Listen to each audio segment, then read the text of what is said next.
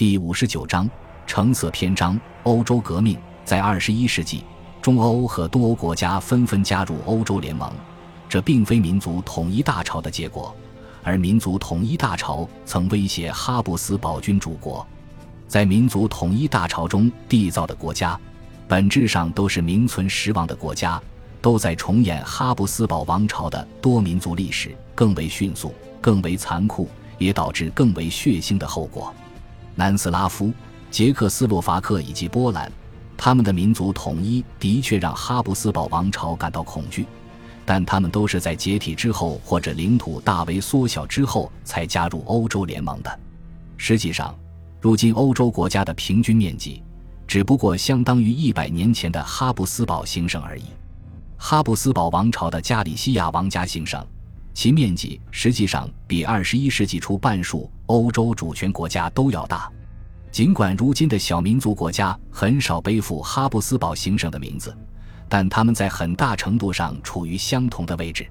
他们由于太小而很难被想象为真正的主权实体，由于太穷而缺少资源和受过教育的精英，因此在全球化时代不得不想方设法追求统一。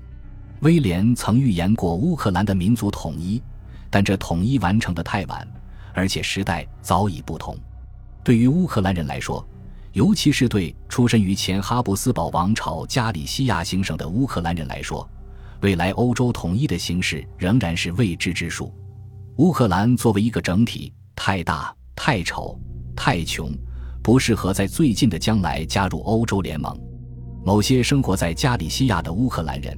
试图让加里西亚脱离他们好不容易才缔造起来的独立乌克兰，寄希望于以此加入欧洲联盟。如果他们这样做，他们就像捷克人那样脱离捷克斯洛伐克，就像斯洛文尼亚人那样脱离南斯拉夫。曾经的哈布斯堡王朝臣民放弃19世纪的大民族计划，就是为了迁就21世纪的欧洲观念。无论是哪条道路，统一问题都不同于以往。既非民族统一，亦非帝国统一，而是欧洲统一。在某种程度上，似乎没有人能够清晰界定何谓欧洲统一。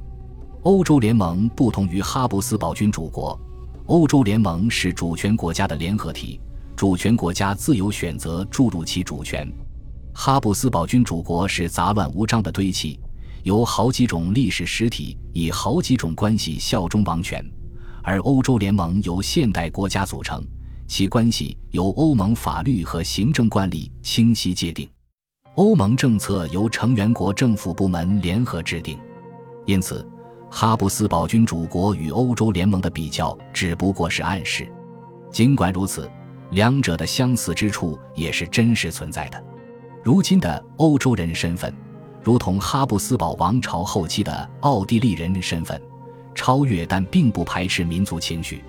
欧洲人在离开欧洲时，会发现欧洲人的共性，如同奥地利作者在流亡中所创造的哈布斯堡乡愁。在这两种情形中，只有在故土之外，这种非民族身份才能被感受到，才能得到最好的表达。如同以前的哈布斯堡作家，欧洲精英因为无可避免的讽刺感而感到痛苦。这种讽刺感来自叠床架屋的制度和纷繁复杂的语言所造成的混沌状态，这种讽刺感也来自整个和平制度其实起源于战争的模糊记忆。哈布斯堡的民族妥协起源于君主国未能赢得战争，欧洲一体化肇始于德国输掉了战争，而如果德国赢得战争，后果将不堪设想。这种讽刺所带来的压抑感。让欧洲人无法吹嘘他们的制度。二十一世纪初，欧洲联盟也许正处在当年哈布斯堡王朝所处的位置，控制幅员辽阔的自由贸易地区，处于经济全球化的核心地带，没有广布的海洋资产，缺乏投送军事力量的关键能力，受到不可预知的恐怖主义威胁。二零零七年年底。一位奥地利外交部部长自豪地宣布解除本国与其东部邻国的边境管制，欧洲联盟的政策回归到1914年的状态。当时哈布斯堡臣民能够在这个宽广区域内自由旅行而无需任何证件。欧洲联盟类似哈布斯堡王朝，尽管没有民族身份，但仍然注定要在选举事务和边境事务上处理其内部民族问题。哈布斯堡王朝处理民族问题的做法是最为成功的，他借助政治技巧、经济压力以及分配官职的许诺来达到目的。欧洲人只有非常有限的军事力量，除了因循哈布斯堡王朝的政策而外别无他途。总体而言，这种政策不仅奏效，而且效果良好。哈布斯堡王朝自以为仍然是个军事强国，但实际上不是。欧洲人没有这种不切实际的幻想。当然，没有军队，欧洲联盟无法阻止二十世纪九十年代南斯拉夫的流血冲突，也无法在二零零三年美国入侵伊拉克时发出自己的声音。就在那一年，美国人罗伯特·卡根把自己的国家比喻为好战的战神马尔斯。而把欧洲联盟比喻为多情的爱神维纳斯，他的比喻让人回想起五百年前一位匈牙利国王给哈布斯堡王朝的谏言：“且让别人开战吧，你们奥地利就爱愉快的联姻。战神马尔斯授予别人的，爱神维纳斯将会授予你。”与哈布斯堡王朝不同，欧洲联盟实际上不可能通过联姻来扩大领土，但欧洲联盟确实是个追求者慎重的政治实体。那些在帐篷里扎营以支持次年民主选举的革命者，当然是站在爱神维纳斯那边的，而不是战神马尔斯那边。哈布斯堡王朝自认为需要教化这个幅员辽阔的帝国，把规章制度和官僚机构派往东欧。欧洲联盟也肩负着教化候选国家的文明使命，要求这些国家在请求入盟之前，首先完善其规章制度，培训其官僚机构。哈布斯堡王朝发现自己被自己参与缔造的民族所环绕，欧洲联盟发现自己被自己参与驯化的国家所环绕。威廉既是哈布斯堡家族成员，也是欧洲人，他对美国颇为神往。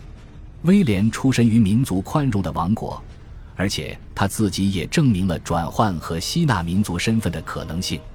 与威廉同时代的作家胡歌·冯·霍夫曼斯塔尔。在第一次世界大战期间，如此评价哈布斯堡君主国：如果说这里像什么地方的话，那么这里就像美国。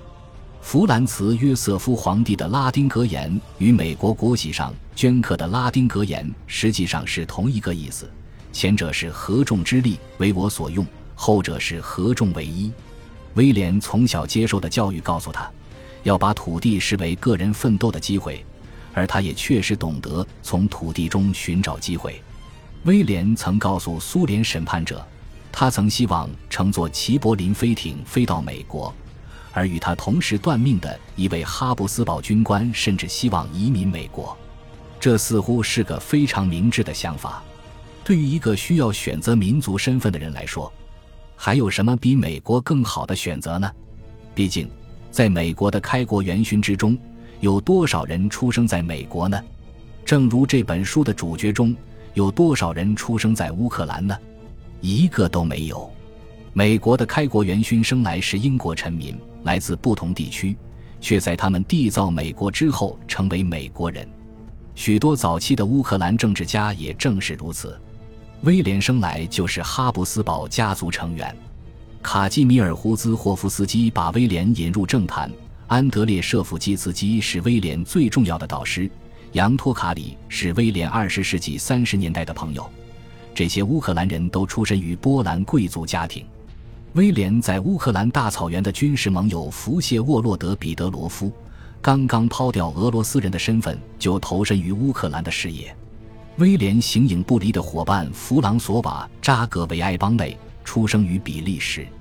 威廉与布列斯特和谈期间的搭档尼古拉瓦西里科是罗马尼亚贵族家庭的后裔。乌克兰首任总统米哈伊洛·胡舍夫斯基的母亲是波兰人。胡舍夫斯基是两位最具影响力的乌克兰历史学家之一。另一位历史学家是伊凡·鲁德尼茨基。按照犹太教法，他是犹太人。这些乌克兰人的事迹如同美国革命者。他们抵抗一个所谓尽善尽美的帝国，建立一个独立国家，然后赋予自身一个全新的政治身份。显著的差异不在于目的，而在于结果。乌克兰在第一次建国尝试中未能成功。威廉亲身参与的乌克兰革命战争最终失败了。他们在更加不利的情况下战斗，只争取到更加弱小的盟友，却要面对更加无情的敌人，比美国人在独立战争中的形势不利得多。乌克兰民族观念并未能写入宪法，甚至连威廉这样的君主派都希望有这样一部宪法。正好相反，在一九一八年至一九二年的挫败之后，乌克兰民族主义要么变得激进，要么变得灰心丧气，要么变得愤世嫉俗，要么被外国势力支配和利用。在二十世纪绝大多数时间里，族群问题出现两极分化。极右派孤注一掷的寄希望于潜藏的乌克兰民族意志能够让这个国家摆脱苏联统治，极左派则希望把乌克兰浓缩为一种民间文化，以满足苏联统治的需要。然而，乌克兰民族观念与美利坚民族观念一样，从一开始就是政治性的。对于威廉及其朋友来说，成为乌克兰人是一种选择。感谢您的收听。喜欢别忘了订阅加关注，主页有更多精彩内容。